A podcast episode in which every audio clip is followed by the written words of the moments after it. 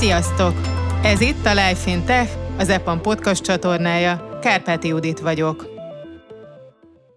Ebben az epizódban a témánk a nyílt forráskód, ezt járjuk körbe két szakértőnkkel, Nagy István Zoltánnal és dr. Fülöp Lajossal, akik idén tavasszal Szegeden a Szabad Szoftver konferencián tartottak előadásokat a témában. Sziasztok, jó reggelt! Jó reggelt, hello! Jó reggelt, sziasztok! Mindkettőtöktől kérnék egy rövid bemutatkozást, egy karrierutat, ami az EPAMig elvezetett, és hogy mi a jelenlegi EPAMos szerepkörötök. Én az EPAM előtt már dolgoztam egy kisebb helyi cégnél, ugye Debreceni irodából beszélek, és hát ez ilyen két és fél évig tartott, ez gyakorlatilag az egyetemnek a, a mesterképzés alatt volt az első munkahelyem, és utána, hogy a mesterképzéssel végeztem, akkor beadtam a, az EPAM-hoz a jelentkezésemet, és ez már több mint tíz éve, szóval elég nehéz emlékezni arra, hogy mi történt akkoriban. Akkor software engineerként kezdtem, utána nyilván több projekten mindenféle dolgokat csináltam, ezeknek nem nagyon mennék a, a részletébe, viszont most software architekt vagyok. Én pedig 2005-ben végeztem Szegeden, egyetemen, utána 2005-2012 között 7-8 évig a egyetemen egyrészt kutottam, másrészt pedig olyan fejlesztésében vettem részt, amelyek ilyen spin-off jellegű termékfejlesztések voltak. Ebben az időszakban már sokat foglalkoztam, vagy találkoztam nyílt forráskodó rendszerekkel, többek között azokra építve fejlesztettem keretrendszereket is, benchmarkokat.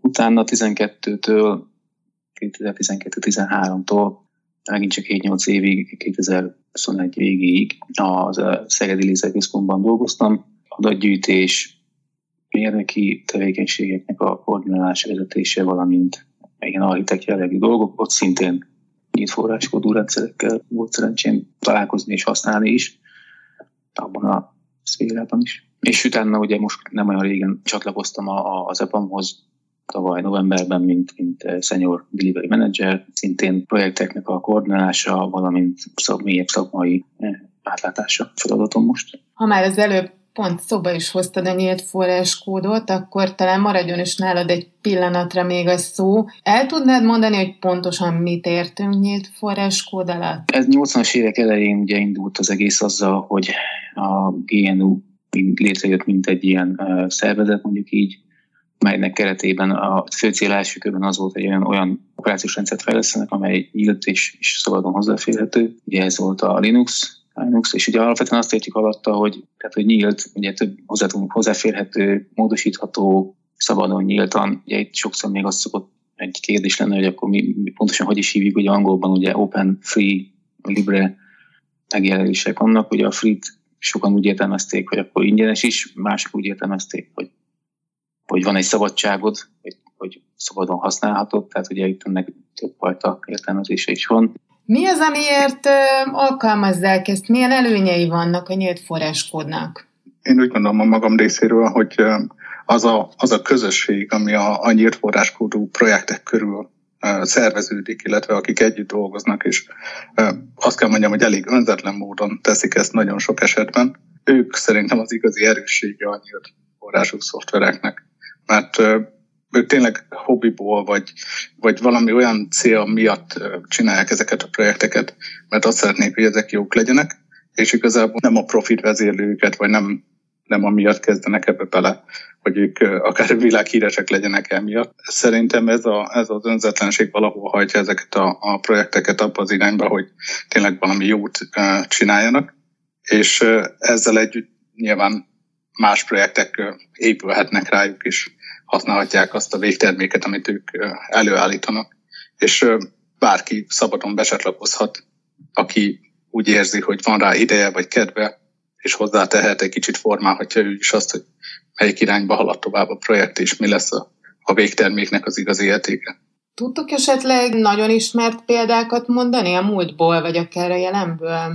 Szerintem én nyilván Java fejlesztő szóval Java világából tudok leginkább példákat hozni, de mondjuk a Spring Framework, vagy akár az Apache Foundationnek számtalan projektje, azok elég jó példák, az forráskód elérhető, és és bárki nyugodtan módosíthat rajta, vagy ha új ötletei vannak, akkor azt hozzáteheti. Lehet, hogy annyit tennék hozzá, ugye a hétköznapi életben körülöttünk nagyon sok nyílt forrású dolog fut, úgymond a, elrejtve a telefonban, meg a, meg a laptopokon. Tehát ugye a, a Google Chrome egyik böngésző, vagy mondhatnám a mozilla is, ugye ezek is az okostelefonok jelentős rész, ugye az Android fut, ha az internet, ugye, amit használunk, a névkiszolgálók, a, a most ugye mondod az Apache-t, ugye ott is, a, ott is nagyon sok olyan komponens van, e-mail, stb. mindenféle honlapok, tartalmak. Tehát a körülöttünk futó, vagy ha minket használunk eszközöket, laptop, telefon, jelentős része a szoftvereknek, amik, amik azokon futnak, azok mind nyílt forráskodok, sőt, ugye az egésznek sokszor az alapja maga az operációs rendszer. Tehát a szuper számítógépek a másik oldalon mondjuk, ami nem annyira hétköznapi, azoknak is a jelentős része 80-90%-án olyan operációs rendszer fut, hogyha hagyja meg, amelyik itt forráskodó. Mennyire elterjedt ez a gyakorlat az EPAM fejlesztéseiben? Én úgy tudom, hogy az EPAM-nál legalábbis azokban a projektekben, amiket én láttam eddig, eléggé szeretjük a, a nyílt forráskód szoftvereket használni. Nyilván ez projekt válogatja, hogy mennyit tudunk kontributálni mi is hozzá, mert van az EPAM-nak is egyébként nyílt forráskódú projektje számtalan, illetve támogatják azt, hogy a fejlesztők ezzel foglalkozzanak. Viszont csak arra fókuszálva, hogy felhasználóként mennyire használjuk a nyílt forráskódú szoftvereket, én azt mondanám, hogy nem láttam még olyan projektet, ahol semmilyen írforráskódú dolgot ne használtunk volna. Ez körülbelül lehetetlen is lenne szerintem a mai viszonylatban. Mik azok az alkalmak, amikor, amikor ezeket a megoldásokat részesítitek előnyben? Ez jó kérdés. Ugye alapvetően nyilván minden projektnek megvannak az egyedi igényei, minden meg megvannak az egyedi igényei, és az egyedi igényekből kell vezetni azt, hogy milyen technológiai megoldások kellenek, és ugye általában ez egy pro-kontra valamilyen szempontok szerinti elemzés végén kijön egy eredmény, egy döntés születik. Ugye hogyha ha alapvetően ugye mondjuk van egy nyílt forráskódú, meg egy zárt, és ugye a, a, a, az elemzés azt hozza ki, körülbelül hasonló szinten használhatók az adott egyedi problémára, mint megoldás, akkor, akkor nyilván célszerű az open source-t választani, több okból is, ugye, amiket beszéltünk, tehát hogy, hogy hozzáférhető forráskód, jobban meg tudunk arra bizonyosodni, hogy akkor abban tényleg mi van, és az a vendor locking, vagy, vagy gyártói függőség kialakulhat egy, egy fix zárt rendszer vagy megoldások kiválasztás esetén. Tehát, hogy alapvetően nyilván ez nem csak a nyílt forráskodóra igaz, hanem hogy általában egy projekt egyedi igényekkel, egyedi feladatokkal, meg körülményekkel, azt ott meg kell vizsgálni, hogy milyen megoldásra van szükség, és több szempont is szóba jöhet, ugye licencdíjak, hogyha mondjuk a nyílt forráskodó alternatíva jön föl, stb. Egyébként van olyan, hogy, hogy nem jól sül el egy ilyen nyílt forráskódú projekt, vagy egy ilyen fejlesztés, hogy valami hátulütője van ennek? Még nem láttam olyat, hogy ez befolyásolta volna mondjuk egy, egy production projektnek a kimenetelét, csak az a döntés, hogy nyílt forráskodú alternatívát választottunk valami területen. Viszont ugyanaz, mint ami igaz a, a kisebb zárforrású projektekre is, az nyilván itt is megvan. Tehát szokták emlegetni ezt az úgynevezett buszfaktor, ami azt a példát szokta felhozni, hogy mi történik, hogyha valakit előtt a busz holnap, és tudná tovább folytatódni a projekt. Ez a nyílt forráskódú projekteknél, a nagyon kicsiknél ez eléggé nagy risk tudna lenni, mert ahogy mondtam, ezt lelkes kontribútorok csinálják, és sokszor egy ember foglalkozik mondjuk egy projekttel éveken keresztül, mire az igazán felkapódik, és, és többen elkezdenek kontributálni. Nyilván ez egy olyan risk, ami, ami előfordulhat, hogy mondjuk bedől tőle egy, egy nyílt forráskódú projekt. Ez nem azt jelenti, hogy a projekt, ami ráépül is azonnal veszélyben van, viszont érdemes megvizsgálni azt, hogy mik azok a dependenciák, amiket alkalmazunk, amikor egy projektet indítunk, és mondjuk ezeket a nagyon pici projekteket, amik még nem nem készek arra, hogy production környezetben használhatóak legyenek, azokat mondjuk nem részesítjük előnyben. Vagy a másik alternatíva, hogyha megtetszik nekünk az a projekt, akkor mi lehetünk a másik kontribútor, akik hozzáteszünk, és ezzel a buszfaktor is egyről kettőre mondjuk adott esetben és tudjuk, hogy egy kicsit biztosabb lesz onnantól. Meséljetek kicsit erről a közösségről. Egyébként abszolút elmondható szerintem, mint minden más közösségről, hogy van valami, ami összeköti őket. Szerintem ez nagyon sok esetben a, a programozás iránti szeretet, vagy közös hobbi, vagy akár csak ugyanazon a területen próbáltak megvalósítani valamit, és láttak egy olyan gapet, amire úgy gondolták, hogy a nyílt forrású megoldás pont jó lenne, és azt mondjuk elkezdték közösen kifejleszteni. Nagyon sok olyan neves uh, nyílt projekt van, akik uh, egy-két emberrel indultak el, és már-már több százan fejlesztik őket. Szóval ez egy abszolút működő példa, vagy modell. Itt az jut eszembe, amit egyszer Robert C. Martin Uncle Bob mondott, hogy programozóknak van egy titka, hogy ők igazából, ha nem kapnának pénzt de akkor is csinálnák. És szerintem pont erről van szó, hogy itt, itt mondjuk én a saját magam példájából kiindulva, én hobbiból programozok bármi, ami, ami érdekes problémának tűnik, vagy egy olyan terület, amit szeretnék megtanulni, és nem volt mondjuk korábban lehetőségem rá, hogy pont azzal a technológiával foglalkozzak, hogy pont azt az egy területet egy kicsit jobban felderítsem, akkor abból hajlamos vagyok indítani valami kis projektet magamnak, kitalálok egy ilyen made-up problémát, amire megvalósítok valamit, és utána elég gyakran ezeket megosztom nyírforrású ilyen projekt kezdeményként. Ha valaki lát benne bármi értékeset, akkor nyugodtan használhatja, de ha nem, igazából a célomat már akkor is elértem, mert én magam már tanultam vele, és ha, ha másnak is megtetszik, az csak egy bónusz. Az EPAM-nak van esetleg egy saját policie, vagy nézete, filozófiája ezekkel a fejlesztésekkel kapcsolatban?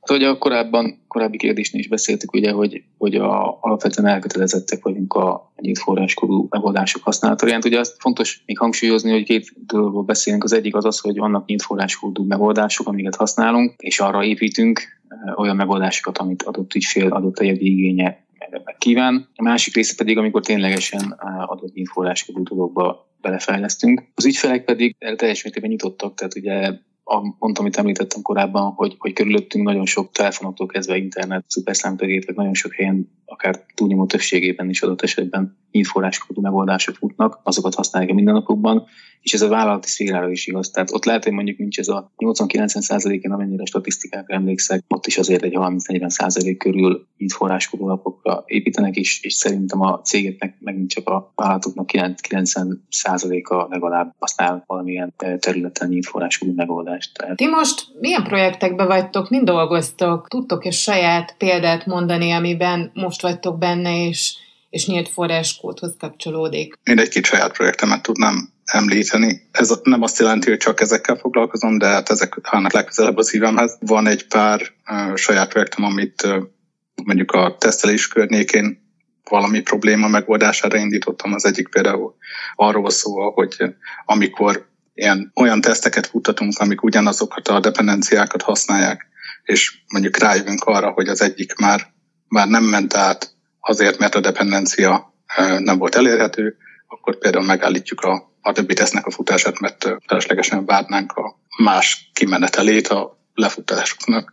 A másik az pedig például egy Azure Key volt, TestDouble, ami megint csak a, a tesztelés környékén könnyíti meg azt, hogy hogyan tudjuk ellenőrizni az integrációt a valós szervisszel. Mit gondoltok, merre fele halad ez a, a nyílt forráskordú világ? Hát én úgy látom, hogy a, ha tényleg visszanézzük az utóbbi évtizedeket, ugye említettem a 80-as évek elejét, tehát körülbelül 40 évről beszélünk, a, a trend az egyértelműen az, hogy egyre inkább minden, minél több szereplő vállalat nyílt forráskodú megoldások irányába mozdul el. Akár még az is olyan, a, a, olyan esetben is, hogy valami adott esetben zárt volt, azt is megnyitják. Egy ilyen hírről lehet hallani, és tényleg ez látszik, hogy a jövő is ez lesz, hogy alapvetően a nyílt forráskódhoz még azért azt hozzá kell tenni, tehát hogy magában a valami nyílt forráskód az nem feltétlenül azt jelenti, hogy, hogy teljesen ingyen van, és akkor a adott vállalat vagy ügyfél elkezdi használni, mert nyilván az még az, az, az, az a fajta szakértelem kell, adott esetben egy igen mély szakértelem lehet egy komplex rendszer használatára, hogyan kell beüzemelni, hogyan kell hozzáfejleszteni, konfigurálni, stb. Tehát, és valószínűleg ezt, ezt tényleg a, ugye a piaci szereplők is ugye ezt sok, sok esetben így tekintenek rá, tehát még ez egy profitability dolog lehet. És tényleg a trend az az, hogy a nyílt forrásoknak számtalan előnye miatt, ugye, amit is István is említett, hogy sokan akár csak hobbiból csatlakoznak egy projekthez is, és adott esetben egy fejlesztői bázist mondjuk egy ezer, pár ezer főről meg lehet növelni, akár több tízezer főre is, vagy lehet mondjuk csak 5-10 főről, akár 100 főre, mindegy nagyságrendeket lehet növelni, ugye ennek sok előnye van, emiatt sok esetben akár zárt forrású rendszerek is nyílt forráskodó válnak, vagy válkozott években. Igen, ezt, abszolút így gondolom én is, illetve amit még kiemelnék, hogy eh, például a security területén várnak elég komoly előrelépést a nyílt forrású rendszerektől nagyon sok esetben. Ugye azt szokták mondani, hogy az, hogy nyílt a forrás, az egy olyan előnyel is jár, hogy bárki oda mehet és megnézheti, hogy mi van ott a kódban, és észrevehet olyan hibákat, amit eddig esetleg senki nem fedezett fel. Ugye ez a több tízezer vagy százezer szempár nézheti ugyanazt a kód részletet, ami nyilván jobb, mintha egy ember megírja, és utána elfelejti, hogy, hogy mi volt odaírva. Emiatt olyan, olyan security problémákat lehet felfedezni, ami mondjuk korábban nem volt felfedezve. Azért manapság egyre gyakrabban hallunk olyan sebezhetőségeket, amik mondjuk ilyen 5-10 éves kódokban kerülnek elő, és nagyon gyorsan le kell cserélni a verziót, hogy, hogy pecseljük őket. Ez, ez az egyik nagyon nagy előnye szerintem a nyílforrású rendszereknek, hogy itt viszonylag gyorsan meg tud ez történni, és mindenki élvezheti az előnyét ennek, a, ennek az új verziónak. Illetve a másik, ami, amit hozzátennék, és ez alátámasztám azt, amit Lajos is mondta a Chandről, azért azt meg kell figyelni, hogy már a cloud elég domináns a mai világban, és a három nagy cloud szolgáltató, gondolok itt mondjuk az Amazon, Azure, Google hármasa, ők mind ajánlanak valamilyen nyílt forrású megoldásokat. Sokszor külön page-et dedikálnak neki, ahol listázzák az összes ilyen nyílt forrású megoldást, vagy olyan megoldásokat, amik, amik könnyen saját magunk által összerakhatóak nyílt forrású dolgok használatával. És azért itt ez eléggé meghatározó tud lenni szerintem az egész, egész szakma számára. Ha valaki kezdő, fiatal, még nem annyira jártas az IT világában, és ez érdekli, felkelti az érdeklődését, akkor hogyan indulhat el ezen az úton? Talán a legfontosabb az, hogy hogy kezdje el olvasgatni első körben ezeket a projekteket, és kezdjen tájékozódni arról, hogy milyen írtforráskódú megoldások vannak felhasználóként, amikor már elkezdte őket beépíteni a saját kódjába, és valami valami benefitet látni ezekből, akkor én szinte biztos vagyok benne, hogy meg fogja szeretni ezt a, ezt a közösséget, illetve ezt a kultúrát, ami, ami meghatározza ezeket a projekteket. És uh, nyilván utána, hogyha ő, ő felfedez valami olyasmit, amit szeretne megváltoztatni, vagy uh, egy ötlete van, amivel jobbá tehető lenne mondjuk a, az eredeti projekt, akkor uh, mindenki szabadon kontributálhat. Tehát ezek annyira, annyira nyílt szelleműségűek ezek a projektek, hogy bárki oda mehet, akinek van egy e-mail címe, és írhat egy issút, kommentelhet egy már nyitott dologra, kifejezheti a véleményét, akár hozzáadhat kódot viszonylag könnyen, és eléggé nyitottan, kedvesen szoktak megnyilvánulni általában a projektúrnek. Tényleg hálásak a, a visszajelzésekért is, illetve ha valaki kódot kontribútál, akkor is. Szóval az első lépés az, hogy el kell kezdeni valahol, és utána már a többi szerintem kialakul.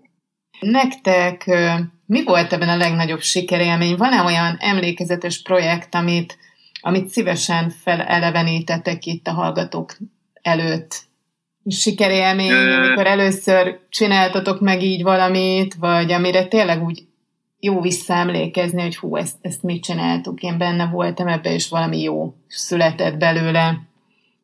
Én azt mondanám, hogy talán az első issue, amit nyitottam egy nyírforráskódú projektnek, és utána ott egy napon belül kaptam rá egy választ, és rögtön hálálkodtak és örültek annak, hogy, hogy kaptak egy visszajelzést, és elkezdték megjavítani. Ez nyilván egy nagyon pozitív élmény volt, illetve utána, amikor a, a saját projektjémet megcsináltam, és csak úgy valaki, aki abszolút nem, nem is tudom, hogy kicsoda az, az első csillagot rátette a repozitoriumra, hát érdekesnek találta annyira, hogy, hogy ezt szeretem volna később is megtalálni mondjuk. Ezek szerintem eléggé meghatározók, mondjuk az én esetemben. Igazából ami megmaradt az az, hogy, hogy, hogy nagyon sokat segített az, hogy nem kellett teljesen nulláról elindulni, hanem volt mondjuk egy létező rendszer, mondjuk egy ticketing rendszer, ami alapvetően például az egyik esetben feladatoknak a menedzselésére, nyomonkövetésére szolgált, és akkor azt a rendszert, annak a, a struktúráját kicsit átalakítva arra használtuk föl, hogy ilyen benchmarkokat készítsünk, és akkor az egy, egy tikit, az egy adott szoftver volt, amit benchmarkoltunk adott szempontok alapján. Tehát, hogy, és nem kellett nulláról megírni, hanem már volt egy, volt egy forrás, ugye volt egy mint forráskódú ticketing rendszer, tracknek hívták még akkoriban, és azt kicsit átalakítva tudtuk egy teljesen más célra használni, de mégis volt egy nagyon jó alapunk, és sokkal, rövid, sokkal gyorsabban, sokkal rövidebb idő alatt tudtunk, tudtuk kifejleszteni azt, amit szerettünk volna egy ilyen prototípust. Köszönjük, hogy ismét velünk tartottatok. A következő adásig pedig olvassátok interjúinkat, cikkeinket a Life Fintech blogon, és hallgassátok a korábbi beszélgetéseket itt a csatornán.